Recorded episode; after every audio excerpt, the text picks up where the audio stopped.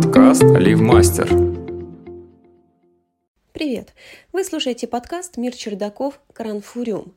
С вами Женя, создатель необычных существ кранфуров и рассказов о них. Итак, начнем. Попытки узнать, кто это. Спросить у тети? Достать этим вопросом бабушку и тем самым дать ей знать, где большую часть времени проводит Женька? Все не так. Все нельзя. В этот день никак нельзя было пропадать вечером, поэтому тот самый чердак можно было посетить только в самое жаркое обеденное время. Интересно, повстречаются ли эти хитрые глазки снова, или это было бурное воображение маленькой светлой головки? Крики с улицы тонули меж крон высоких деревьев тополей и этих огромных серых пятиэтажек. Под крышей было душно, но так тихо, что бешено колотившееся сердечко гулко раздавалось в ушах. Казалось, будто совсем рядом кто-то долбит по огромному барабану. Девочка стояла посередине и вслушивалась в каждый шорох. Но сегодня не шорох заставил ее оторопеть и присесть. Она увидела маленькое лохматое существо, выглядывающее из-за балки.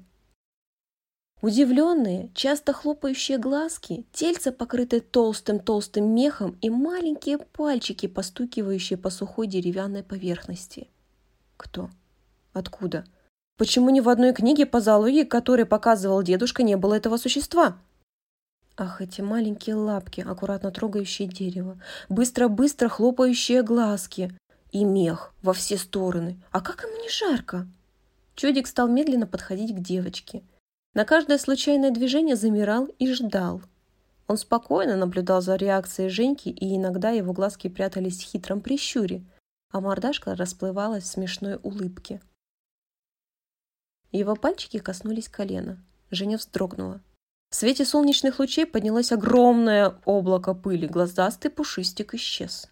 Попытки найти его не увенчались успехом.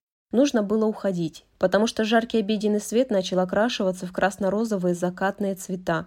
На чердаках время плыло по своему собственному расписанию, то летело как сумасшедшее, то застывало так, что казалось, будто весь мир уснул. Женя спускалась по сбитой из мощных брусков лестницы, изредка застывая, пытаясь услышать шорох, но тщетно. На сегодняшний день свидание с неизвестным чердачным существом закончилось. Для себя девочка решила, что никаких вопросов родным она задавать не будет, они ей не помогут. А что еще страшнее, не поверят и будут смеяться. Оставалось мучить огромную библиотеку дедушки. Может, хоть какая-то информация найдется? Конец рассказа.